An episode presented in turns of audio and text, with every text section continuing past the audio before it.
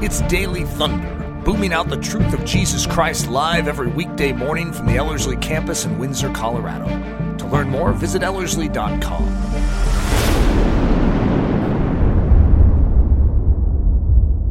This is a, uh, a unique day for Daily Thunder because it marks the end or the final day of our five weeks together uh, with our summer semester, which is really it's it's a challenge. It's always a, an interesting thing to go through as a leader too, is that we we become such a, a team here, and then suddenly everyone leaves, and it's it's a it's a bittersweet type of a thing because there's a sweetness in it because there's a readiness in our ranks for the next step. It's like even an excitement to go home, to, whether it's to see family or to take Jesus into an environment where maybe you haven't represented him well in the past. And that actually can be an anticipation. It's a sweet portion.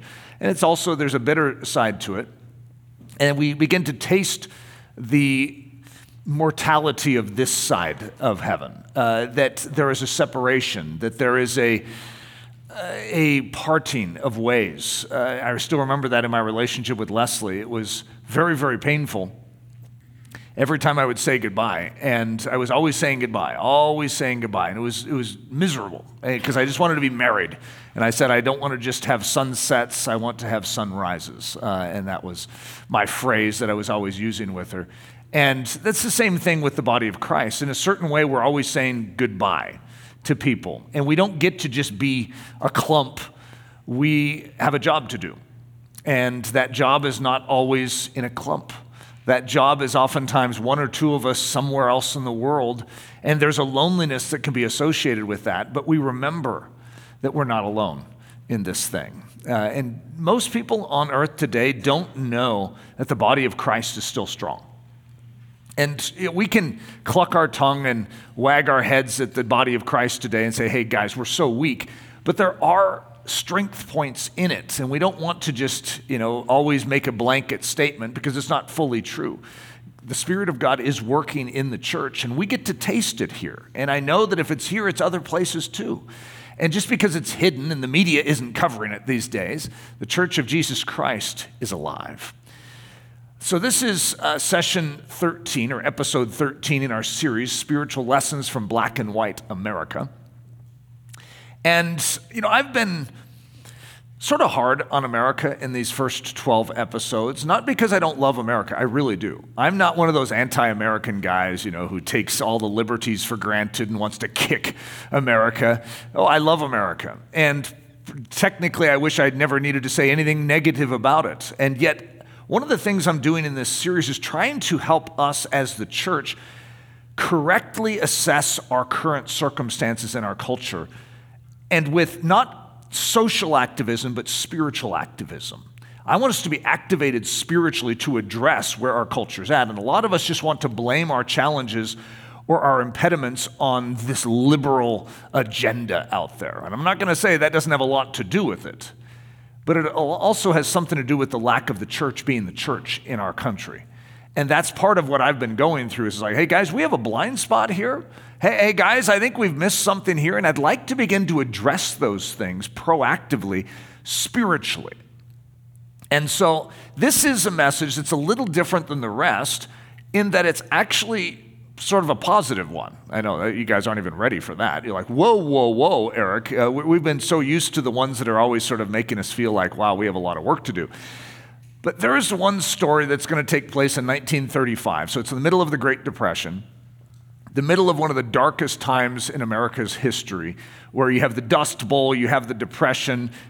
It's, it's a heavy time in our culture and in our world, in this country. And there is going to be one story of this man that is going to rise up, even though he's in the most miserable of circumstances.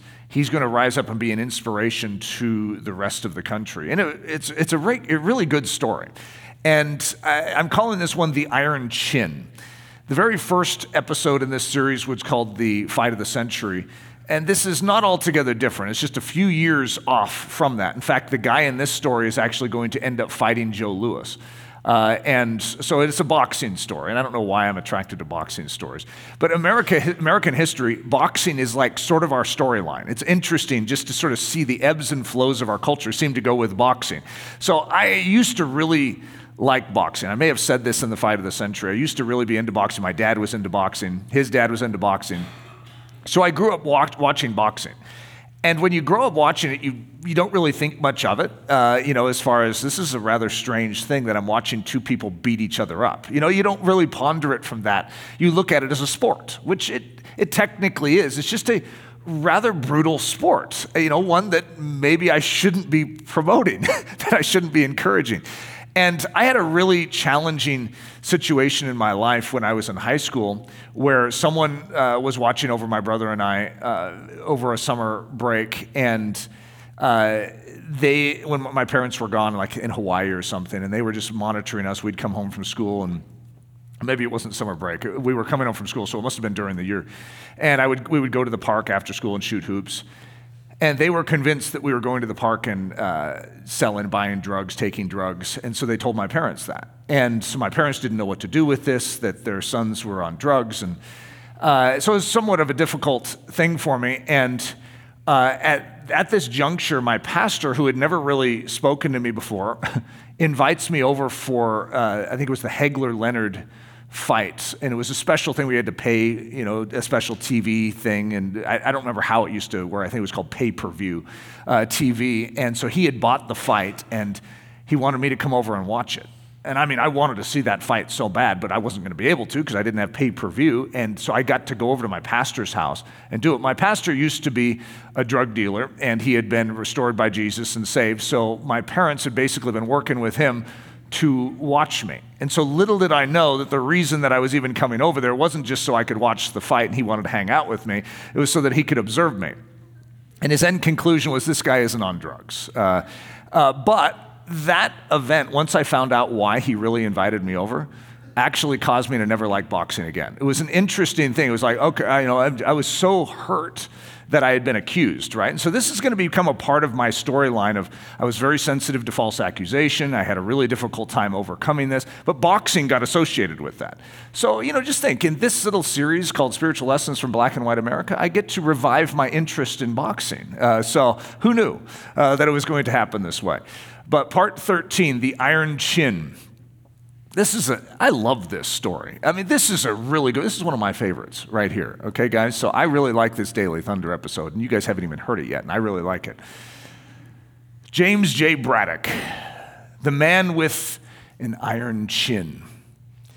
So there's a picture of James J. Braddock. Actually, he wasn't really that impressive of a human specimen. You know how you can see different athletes and you're like, whoa, James J. Braddock just looks like the average guy, even in this room. There wasn't really anything that special about him, but this guy, you know, as the classic statement would go, was a fighter. He just had a fighting spirit, and he would not fall to the ground. So, Marco, this is a hard name to say, Marko Riddertoft, uh, is going to write on Braddock, and this is what he's going to say. He wasn't the most skilled boxer, but Braddock had an iron chin that took extended punishment and wore his opponents out. It's a strange statement to say that an iron chin wears an opponent out, but it really does take energy to swing your fists and to strike a blow. And when you strike a blow and nothing happens to the guy you struck, and you keep doing it, it actually wears you out. And that was James Braddock's secret, is he could take hits. Such an odd boxing uh, strategy. Most guys are known in history because uh, they had, you know, the they were able to, you know, just knock out their, their opponents. And of course, one of the great pinnacle moments, even in this, is he's going to fight literally the guy that has the strongest punch, maybe in history. And it's going to be Braddock against that guy, right? And Braddock is the guy with the iron chin. So there's a phrase, taking it on the chin and that means to endure misfortune. When you're taking it on the chin, it's not a good thing, right? Uh, that means, you know, someone got in a good blow on you. And so it's a good boxing term, but to take it on the chin is not necessarily something you want in life. So, but having an iron chin is a little different. I'm going to describe it this way it's never letting the blows of life stop you, impede you, or even slow you. Some of you have had some blows in your life. In fact, you don't need to live long to receive a blow. Some of you have had pretty extreme blows to the point where you've gone down to the mat and the referee's standing over you and counting. And how you respond to those blows is what I'm going to say is the measurement truly of your character, of your substance, of your strength that God has built in you. And for much of my life, I went down to the mat quickly.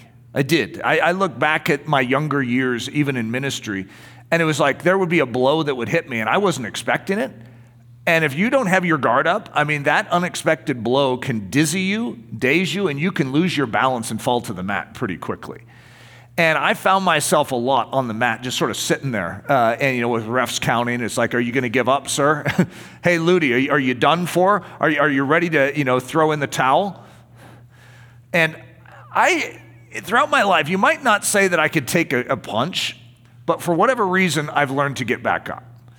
And one of the things God has taught me as I was learning to get back up is how to take a punch, as opposed to just fall down every time the punch came. And so, you know, you could criticize my life in the early years for falling down a lot, but then one of the things that falling down a lot has taught me is that I don't need to fall down every time. And so, for each of us, I don't know where you're at, but I know what our propensity is. It's a rare sort of person that turns out like a James J. Braddock. He, this guy, this, this is a study of a sort of person that is highly irregular and rare, and yet every single believer should turn out like this.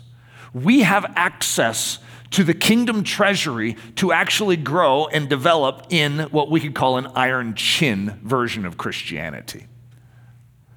The blows of life. So the Bible has different words for this difficulty, trials, tribulations, suffering, challenge. These are words that most of us shy away from. It's like, no, thank you. Uh, I will take the blessing, the riches, you know, the increase. You know, I know there's other words in the Bible. I'll take those. Could I pass on these? It's like going through, we used to have a place called Furr's Cafeteria. I don't know if you guys remember Furr's Cafeteria, but it was like one of these buffet types of things where you walk through and then you take a little bit of this and then you go down and you take a little bit of this and you make your way down. You're picking and choosing what you want. And many people have looked at the Bible that way, like it's Furr's Cafeteria. And you're going to come and go, no, I'm going to skip, uh, you know, the, the green beans and I'm going to go down here. Ooh, jello. And then you put that on and you're going down here. No, I'm going to skip the broccoli. Oh, you know, pudding. And you're skipping that which is not delightful and you're taking that which is. And that just isn't how you become successful in life. What you learn to do is take the difficulties that come to you, even though it's like broccoli on the plate. It's like, excuse me, I don't want that. Well, there aren't that many people out there. I know there's some people. I have, I have one of my children that loves broccoli. I mean, what's going on inside of that? It is an adopted kid, right? So maybe there's something in the DNA. It's just like a little off, right? I mean, who likes broccoli? And so, but he loves broccoli, cooked or raw. I mean, it's like, what? And so there are the people out there that seem to like these things on their plate, but most people are like, uh, no, thank you. And so as we're going through the line of life, God says, Could you receive these things on your plate and eat them with joy? Because when you do, I guarantee you, I'm going to make you strong. But when you don't receive that list difficulty, trials, tribulation, suffering, and challenge properly you actually become very unhealthy in your life. You actually become weaker by not taking the exercise that these things want to bring to you. So, C.T. Studd talks about something he calls a chocolate soldier which at first blush, especially those of us that like chocolate, is like, huh, a very tasty soldier. But this isn't a compliment, guys. A chocolate soldier is one that melts when the heat turns up. And so, in history, a chocolate soldier is the weak soldier. It's the one that when the storm of battle starts, he puts his tail between his legs and runs the opposite direction. He's the coward. And there is nothing in us that wants to be that guy. We want to be the one that actually fights our battles well. But to be able to fight your battles well, you have to receive the challenge of battle without uh, turning up your nose towards it.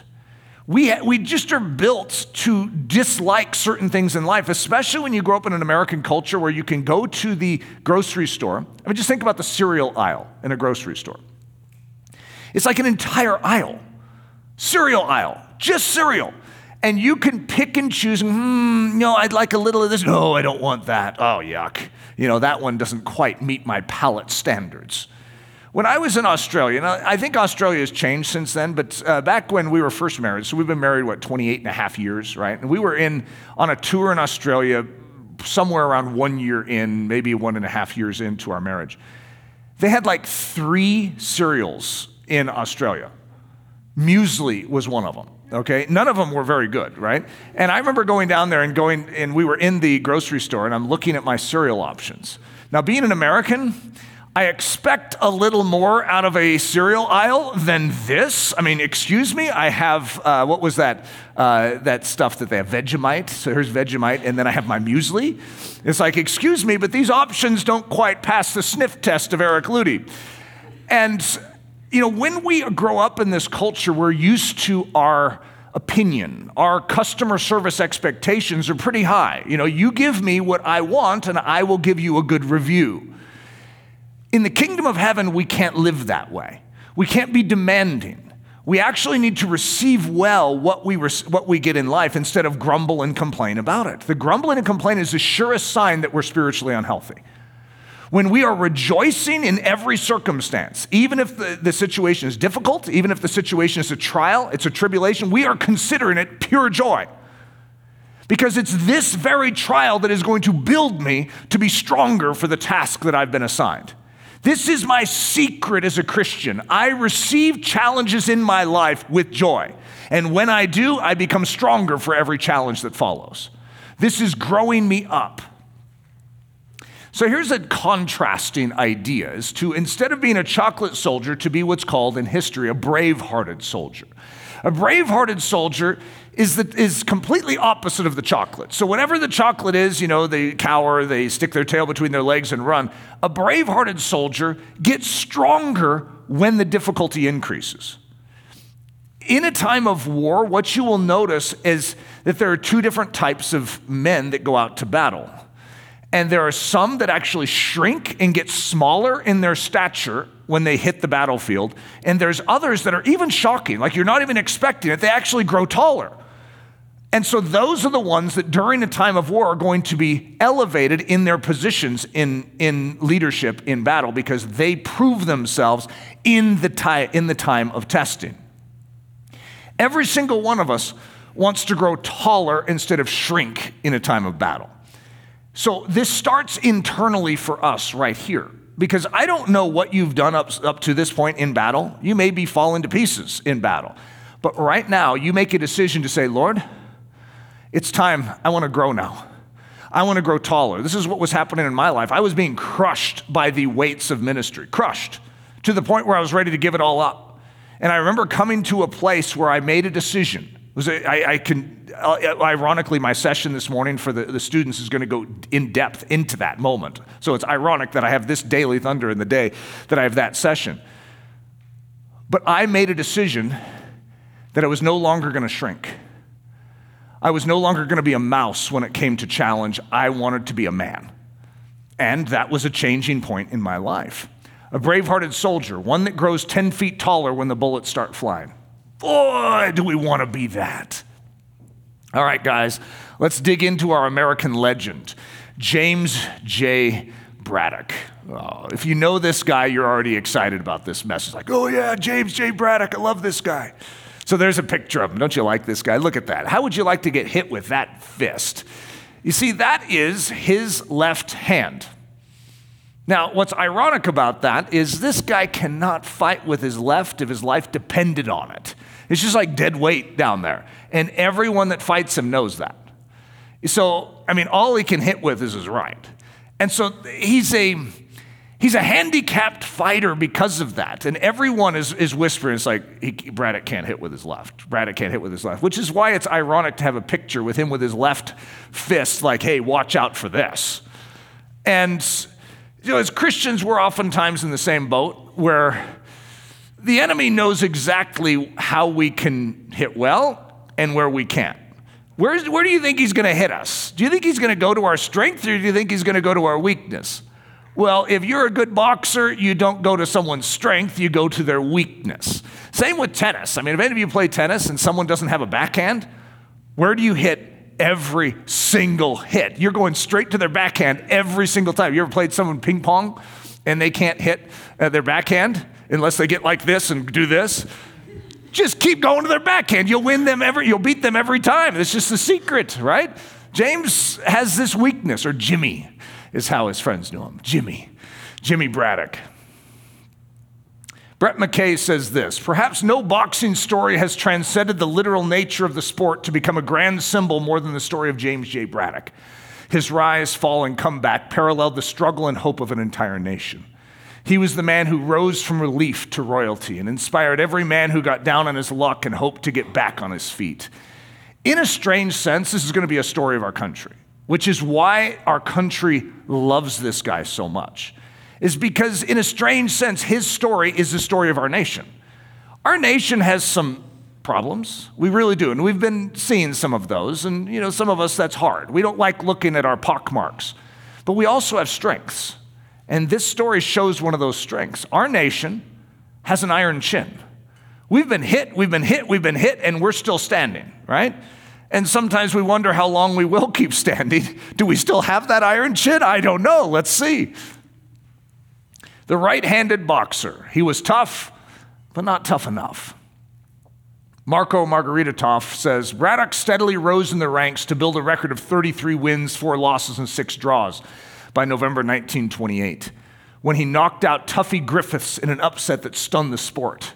Go Braddock! So this is a big moment. So we're in 1928. I know if you're following this series, you know that we're in the 1930s. So this is sort of old Braddock. Braddock, before he's going to run into some difficulties. Marco again says James J. Braddock lost his next fight, but won the following three. He was now one bout away from challenging Gene Tunney for the title. He had to defeat Tommy Loughran to do so. However, he not only lost that fight on July 18, 1929, this is right before the crash, by the way, if you guys remember the crash uh, in 1929, but fractured the bones in his right hand and would spend the next six years fighting for his life. So remember, if you only fight with your right hand, and right at this key bout, you're go- not just going to lose, but you're going to fracture multiple bones in your right hand and this is all you can do to earn money is box. And now, if, if you know the story of America, you know that when that crash hits, it hits hard. Blow after blow to the chin, the season of proving. Have you ever felt like blows to the chin can be grouped in clumps and clusters? Where it's just like you, are fine, you're walking through life. It's like, you know what? Life isn't that difficult. And then suddenly, boom, boom, boom, boom, boom, and you get a whole raft of blows to the chin in a very short period of time. Well, the enemy loves to create combination punches. He knows the effect of that. A combination punch can bring someone to the mat pretty quickly. And so, if you've ever received a combination punch, which is multiple punches in a short period of time from the enemy, it's a tactic. And I have to admit, it's usually fairly effective to start getting you grumbling, to start getting you going into self pity mode, to start getting you to turn inward, or in boxing terms, to fall to the mat. And so, as a Christian, we need to be aware that these blows are actually one of the things that is going to prove the essence of what God has built in us. Is it there or not? Do we have something to draw on or not? Because when you receive blows to the chin, this is when you look to Scripture, you look to your God, you say, God, what do you ask me to do? He says, I want you to give thanks. I want you to rejoice. We're like, You have got to be kidding. I'm receiving blows to the chin. And Eric, if you want to show the kingdom of heaven right now, do it my way, and you'll realize that you'll actually overcome in this situation. You'll see my faithfulness revealed. Brett McKay says it this way Without an education or a skill beyond boxing, Braddock searched for work of any kind to support his wife and three kids. So, this guy was actually rather wealthy. He had, you know, when you're winning boxing fights, you're actually bringing in a lot of money, and that money is significant, like an athlete's is now, to the rest of the earning class or the working class. So he had a lot of money, and he invested part of it into a business. He'd invested the rest of it into the stock market. So all of his money was either in the bank, in the stock market, or in this business. The business closed and he lost it all. The stock market crashed, he lost everything. And the bank that he had all of his money in closed, and every bit of it was gone. All of his money, every cent of it was gone. Whew. Now, this guy has no other trade, no other ability. He has a broken right hand, and he has no other skills, no other education to appeal to, and there's no jobs. So, and he has three kids. Daily, he would walk the three miles to the docks at Weehawken and Hoboken to see if work could be found. If there was, he would spend the day unloading railroad ties. If there wasn't, he would walk another two miles to West New York. If there wasn't any work to be found there either, he'd walk home to try and find some odd jobs like shoveling snow. It wasn't usual for him to, it wasn't unusual for him to walk 10 to 12 miles a day in search of a way to put food on his family's table. Brett McKay says this now, I just, this is one of those things that in the movie scene you feel. Because a movie or something in actuality is able to sort of bring you into the human emotion of this, but see if you can still go there. Braddock's neighbors, who used to stop and shake his hand and slap his back, now crossed to the other side of the street when they saw him coming. He poured drinks at an athletic club for guys who used to take pride in his rise to prominence and now simply pitied the sad man behind the bar. Don't you feel for this guy? I mean, he's really going through it. And yet, that's part of the great story. Have you ever noticed that every great story usually has a scene like this in it? You know, a, a, portion of the story that has to really ebb low. The same is true with our lives. It's not ease that makes us strong, it's difficulty. And so it's, but it's how we handle our difficulty because you can go through difficulty and not get strong. You can go through difficulty and it actually makes you worse. Because if you give way to self pity, if you give way to anger, if you give way to unforgiveness, resentment, and bitterness, it'll destroy you. But difficulty, when responded to properly, is like going into the weight room, having a weight in your hand, and choosing not to be defeated by this weight, but to actually do reps with it. And when you do reps with that difficulty in your life or that weight in your life, your muscular stature in your soul gets stronger through it working the docks. This isn't quite what we had in mind. Now, I'm saying we because I'm bringing us into this story. You see, we're James J. Braddock. We have limitations too. We have certain things that we've leaned on in our past, like our right uh, is, our, is our strength, but we have weaknesses too. And God's like, hmm, I'd really like to address those weaknesses. I'd really like to make you a strong fighter. Well, God, it sure doesn't seem like you're doing a very good job because I can't even get a fight. No one will allow him to fight anymore. I mean, he's a has been, he's, he's washed up. There's no hope for James J. Braddock. And the guy, even as he's working in the docks, is going to break and fracture his hand again once he gets another small fight. And so now his hand is even worse off. It's been bandaged for almost six years, is the way you would look at it. He hasn't been able to even use it. Working the docks. We have seasons in our life where we're working the docks. And this isn't really what we envision for our life, for our family. It's like, Lord, what is this? Well, how do you handle that season of work in the docks? David, I don't think his dream in life was to shepherd sheep. And even when he was anointed king, do you know that he was sent back to shepherd sheep? That's sort of like work in the docks, guys. It's not what anyone expects. It's like, but God, I thought you anointed me king and I'm like taking care of sheep, which was the lowest position in all of Israel. He has been anointed for the highest position, and he is working the lowest position. Just imagine what that is. But if you study the life of David, one thing you know is his season as a shepherd is what's going to make him a great king.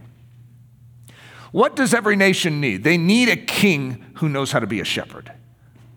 And Israel is going to receive a king that is going to be an emblem and a picture and a foreshadow of Jesus Christ, who is the good shepherd, but he's also a king.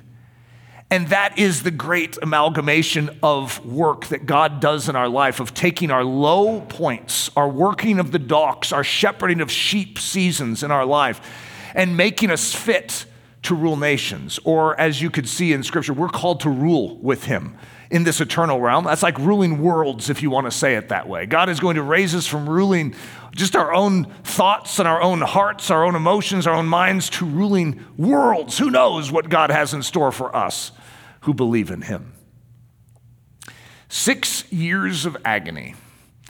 So remember his boxing record? He was looking pretty good, guys. You know, he was like 33 and what was it, four with six uh, draws. I mean, that's a good record, guys, for a heavyweight fighter. He's going to have 20 losses in a six year period. This guy is going to become the brunt of jokes. And that's why people are walking on the other side of the street. It's like, oh, there's James J. Braddock. Let's go over here. They used to applaud him, pat him on the back. He was a hero. And now he's the has been. Now he's the joke, but he has no other way of making money. So he's going into the ring just giving it his best, and he just keeps losing. Oh, this is a hard season. He lost everything in the 1929 crash, struggling to keep the electricity on. And yes, again, he's going to shatter his right hand and no one will give him another fight. James or Jimmy, no. No more fighting. No, we're not going to put you on the card again. No, no, you're an embarrassment to the sport. This guy has nothing other than to continue to try and work the docks with one hand. The championship training begins. Cue inspirational movie score here. So, what we need is like some kind of movie score music that comes on right here. It needs to be in your imagination. And there's going to be a training that is taking place, and he doesn't even realize it. This is his darkest moment in his life, but he's being trained for something. And I'm going to say the same for you guys. This is just a life lesson. If you're going through a difficulty, just put inspirational movie score music behind it, because that is the moment in which God is building you strong for something. James J. Braddock is being built for something right here, and he can't see it yet. To him, it's just darkness. To him, it's difficulty. 2 Corinthians 4:17 For our light affliction which is but for a moment is working for us a far more exceeding and eternal weight of glory. Jimmy, this affliction you're going through right now, which is for 6 years, is working for you a more exceeding and eternal weight of glory. Hebrews 12, 10 through 11. For they indeed for a few days chastened us as seemed best to them, but he for our profit Jimmy, I know your circumstances, the circumstances in, in your culture, the circumstances in your world, the circumstances in your finances, the circumstances in your physical body. You know, it's, it's a chastening, and it's, it's indeed for, you know, six years. But I'm allowing you to go through this for your profit, that, that you may be partaker of my holiness, says God. Now, no chastening seems to be joyful for the present, but painful. Nevertheless, afterward, it yields the peaceable fruit of righteousness to those who have been trained by it. James 1 2 through 3. My brethren, count it all joy when you fall into various trials, knowing that the testing of your faith produces patience. Hupomone. Something that is unbreakable. It's an iron chin, guys. If you want to get a word to translate for iron chin, in the Greek, it's hupomone, translates as patience. Now, I know our idea of patience is like uh, uh, a little different than that, right? It's a weak word in our culture. In the Bible, it's not a weak word. You know how someone endures martyrdom? With patience. Patience is the iron chin of Scripture. Ooh, the amazing result of having a busted right hand and working the docks. So imagine what it would be like to have to work the docks, and your right hand is, you know, wrapped up in some kind of cast, and all you have is your left hand as far as a control thing. You know what's going to happen to this guy while working the docks? What's he going to get out of all of this time? He's going to get a left hand. Or can't you guys just see this? I mean, this is this is great. This is the equivalent of wax on, wax off. I don't. I mean, I'm not a promoter of movies, but I mean that's a great moment. You know, where uh, what's that guy's name? Uh, Mike. What's the character's name in that story? Daniel Larusso who's like, you know, you just teach me. I'm just waxing your cars. I'm painting your house. I'm doing all this stuff. What's this? And then suddenly, you know, Miyagi uh, says, you know, wax on. And he goes, uh, and he blocks. And little do you know that everything you're learning in while working the docks is actually training you to be great in the ring.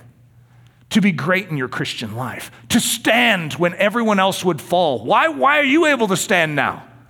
Everyone else is on the streets and they're still struggling, but suddenly you're going to rise up with the ability to help others. Why? Because you embraced the docks, because you had the right attitude in the docks, because you allowed God to build your left hand even though it, you were crying over your right hand. And this is actually what's going to change his life and make him something very, very special in history.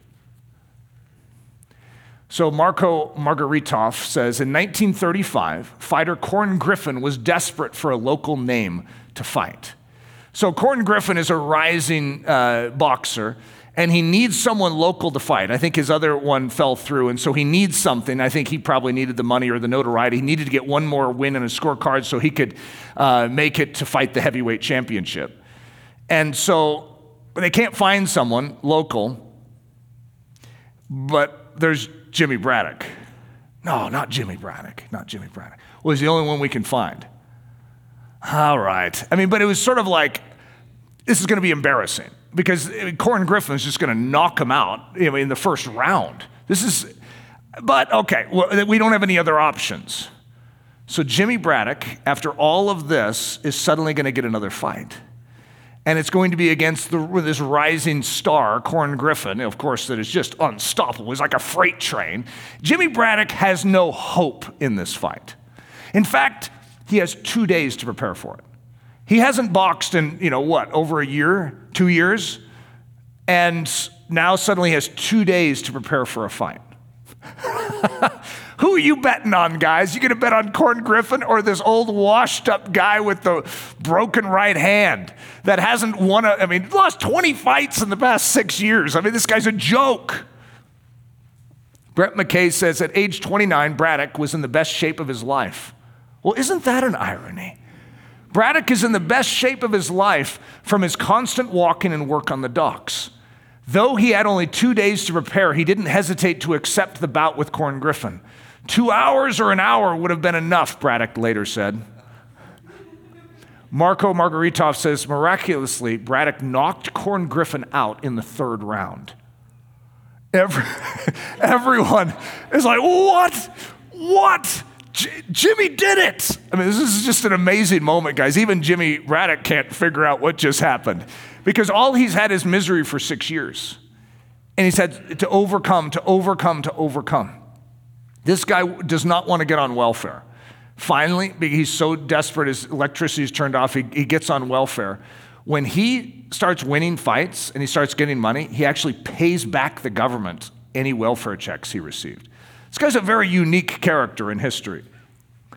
Marco Margaritov says, then Braddock defeated John Henry Lewis and beyond all comprehension gained his shot at the title after beating Art Lasky and breaking the fighter's nose. Everyone's just sitting back in shock, like, who is this guy? He now has a left. How did he get a left? Eh, Jimmy Braddock is washed up, and now suddenly he's a better fighter than he's ever been? That doesn't make any sense to anyone. Marco Margaritov, says defending champion Max Baer thought of Braddock as an easily beatable opponent. So Max Baer is a giant. He's a bear. I mean, that's a, that's a great name for him, Bear. He is a giant. He probably has the hardest, the strongest punch, maybe in boxing history. Two men died in the ring uh, fighting him. And so this is like a monster character. And Jimmy Braddock is three years older than him. He's just sort of this decrepit guy that doesn't even have a good boxing record anymore. I mean, his boxing record looks terrible. He's not fit to fight for the championship. However, he's beat everyone he needs to to fight for the championship. He's in line to fight Baer. Baer's like, oh, you've got to be kidding. I'm going to have to fight that guy? I don't want to fight that guy. And of course, all the pressure's on. Everyone wants to see Jimmy Braddock, you know, at least fight. I mean, come on, he deserves it. I mean, this is this is our hope and future. All the working people of the country are cheering Jimmy Braddock because they feel like they identify with him. This guy was on the streets. This guy was working the docks. This guy was bartending. He had nothing. His electricity was turned off, and everyone's saying, "Yeah, like mine. I went through that too." But look at him. Look at how he's become stronger through it. This is the great secret of Christianity, guys, right here. How do you handle this season in your life? How do you handle the dock season? How do you handle the crash of 29? How do you handle those 20 losses? When the devil's saying, sit down, shut up, give up, what do you do? You rise up. You defy the enemy and say, I'm not done. God has a job to do through me. Watch what my God will do.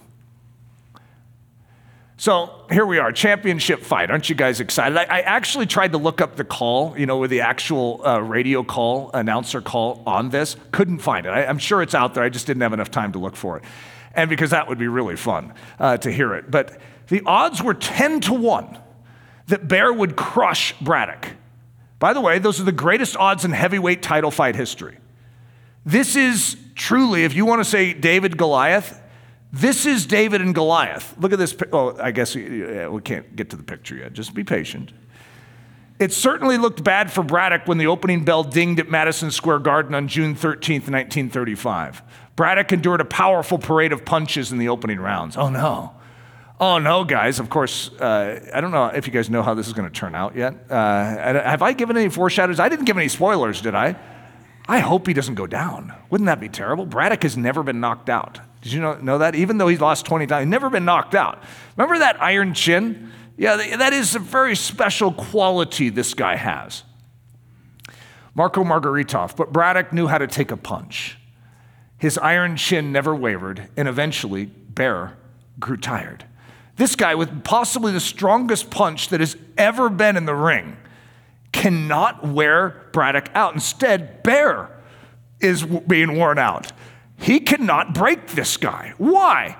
You do know who Jimmy Braddock is, don't you? You do know what he's gone through? Jimmy Braddock isn't going to fall for anything now because Jimmy Braddock now has an opportunity. He's taking all of that character, all of that strength, and he is defying Baer's muscle.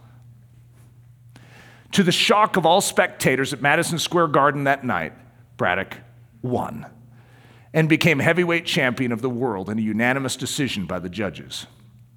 Look at that height. That's a, that's a giant of a man, Baer. Baer is on the right, by the way. And Braddock is just sort of this, you know, little guy. Don't you like Braddock? I like Braddock. I like a little guy. So there's just a picture from the fight. That's Braddock on the left. There's Braddock after signing autographs. I think he was as shocked as anyone else. So, can your chin take a spiritual punch? Because we're not really talking about James J. Braddock, truly. We're talking about God's working in us. Yes, we're talking about our nation, and we could ask the question can our nation take a punch? We have. We've taken quite a few punches over the years. That's one of the things I think we all love about our nation is we're a lot like Jimmy Braddock. And for good reason we should be proud we should feel good about that, and we should give a big, you know, cheer. But really, what matters is what's going on inside of us. Because as believers, we have been given everything we need to actually have an iron chin. So if you don't have an iron chin and yours is rather fragile and easily breakable, well, then maybe you should go after your iron chin that is for you just right there in the inheritance of Jesus Christ. So I call it the grace gap. When our chin is fragile, he supplies iron in order to make it strong. So let's imagine that you have a trial, and that trial is at eye level. Okay, this is how high the trial is. But imagine that your strength that you currently have, even spiritually, like the character that's been built in you and the spiritual moxie that you've developed, is right about chest level, right? Uh, guys, there's a gap there which means that when that bear comes at you, that there is a shortfall that you have, and you don't have the ability to handle it. And so you're breakable. You are vulnerable to defeat in that situation. The amazing thing about the kingdom of heaven is God knows that we fall short. Because for many of us, it's not even that close. I mean, we're like way down at toe level, and the challenges we're facing are eye level. We're not even close. But we have a champion that loves to supply us with iron ore. And he will give us everything we need, whenever we need it, to meet the challenge and the demand that is coming against us. We will never be tested beyond what he is able to supply for. So, therefore, whatever comes our way, if it is a bare fist, we have the grace to actually have our jaw, our, our chin firm up with spiritual iron. I have walked through this so many times in my life where I have been hit and I've been hit hard. And I have watched God give me grace to smile back, to actually grin in the face of extreme challenge. I've watched it. I, have seen this happen. And the guy that's talking to you used to never grin or smile. I would just go flat on the mat. And so something has changed inside of this guy named Eric Ludy. And it's something that is available to have as a change in each one of us. You no longer need to be the coward. You no longer need to be the one that easily falls to the mat when the challenges and the difficulties, the trials of life come. But there is something that God wants to do in you to actually build you up. But to, to have that happen, you need to embrace your dogs. You need to embrace the busted right hand for a season because God is strengthening your left. You need to embrace the fact that even though it seems so unjust that all of your hard earned money is evaporating in one day, that God knows your circumstances and will supply for you, that He will never leave you, He will never forsake you, that He is your refuge and strength, the very present help in your trouble. Therefore, you should not fear. God is here, He is with you, He will equip you. 2 Corinthians 12 9 talks about this. He said, My grace is sufficient for you, for my strength is made perfect in weakness. Therefore, most gladly, I will rather boast in my infirmities that the power of Christ may rest upon me. So, how do you have the power of Christ rest upon you? You recognize that you are vulnerable. Where you're fragile, He comes in and makes you strong. His grace is sufficient. One of the ways that Charles Spurgeon describes that is like a little fish uh, in the midst of the ocean. And he says, It's like a little fish saying, But Lord, will I run out of water? I don't know. Is there enough water for me to swim in? And God's statement is, Oh, little fishy, my water, my ocean water is sufficient for you. That's the sufficiency of God's supply. It is so massively beyond what a little fish would need. And that's what that word sufficient for you means. It is so far beyond what you need. You have everything you need for life and godliness in such a way that a little fish has enough water in the ocean to swim in. That's the supply you have been given as a child of the Most High God. Brett McKay says this Braddock will never be called one of the greatest boxers of all time. He was slow footed and ungraceful. But what he lacked in talent and finesse, he made up for with gritty resolution. He knew he could take even the hardest punch and keep on standing. Yeah, kind of like that. You may not be known as the greatest theologian, the most uh, Im- impressive wit. You may not be known as the most eloquent orator. But like James J. Braddock, you might want to be known for your gritty resolution and the fact that you could take even the hardest punch and keep standing if I'm going to be a, a, boxer, I really want to be one like James J. Braddock. Because for me, that's more like the Christian life than anything else that I've seen. So there's a picture of uh, Jimmy with his wife, May, and his three kids. I really love his love. I wish I could just go into that. His love for his family is, is very, very special. But this next quote is something that maybe one of my favorite things in the whole storyline. Okay, this is a quote from his wife, May. But before I get to it, I just need to set the stage for it. Just like Jesus, the champion of champions, when he fought the greatest prize fight in history. Do you remember when Jesus goes to the cross? That's a prize fight. You guys didn't know that, did you? Uh, that, that was a prize fight. And he's fighting for, Jesus is fighting for his bride. And Jimmy, in this scene, when he's fighting Baer, is fighting for his bride, he's fighting for his family. And it's very different than Max Baer. I don't want to criticize Max Baer. Max Baer is a very fascinating character in history, too. But Max Baer is fighting for glory. He's fighting for fame. He's fighting for the girls. Uh, and Jimmy is fighting for a very different purpose. He knows what it's like to be on those streets. He knows what it's like to have his electricity turned off. And he wants his family to be cared for. And so listen to this quote. This is a great quote, guys. May Braddock says this Jimmy wasn't seeing Max at all when he was in the ring fighting. What he saw was a fierce ogre trying to keep him from chasing the big bad wolf of poverty from our door. He was thinking of me and of the kids every minute of those 15 terrific fighting rounds. That's a great picture of the cross right there. That's an amazing picture of Jesus Christ. What was Jesus Christ thinking of when he was on that cross in those 15 terrific fighting rounds? He was thinking about his bride, he was thinking about his family, his children, he was thinking about us.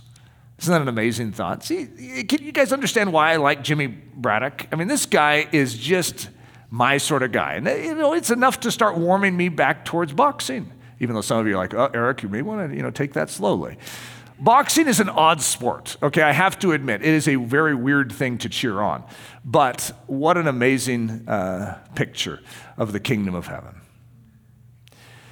Father, thank you for this illustration. I thank you for our nation and for its fighting spirit. I thank you for the fact that you've given us an iron chin in this nation. And I pray that right now you would build that iron chin strong, that the powers of the enemy and that ogre would not be able to knock us out. Lord, I pray for your blessing upon this country and an opportunity, once again, instead of judgment, to receive your mercy and to have you revive us and to bring a spiritual revival to our land and that you would hang Haman on his own gallows and that which is attempting to undermine our country and to destroy everything that we are built for.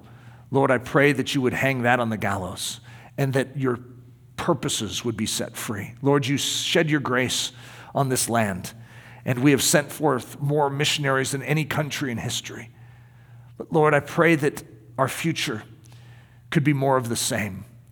Lord, we hold our land loosely we recognize that the devil is making his claim for this territory to bring it under the shadow of darkness.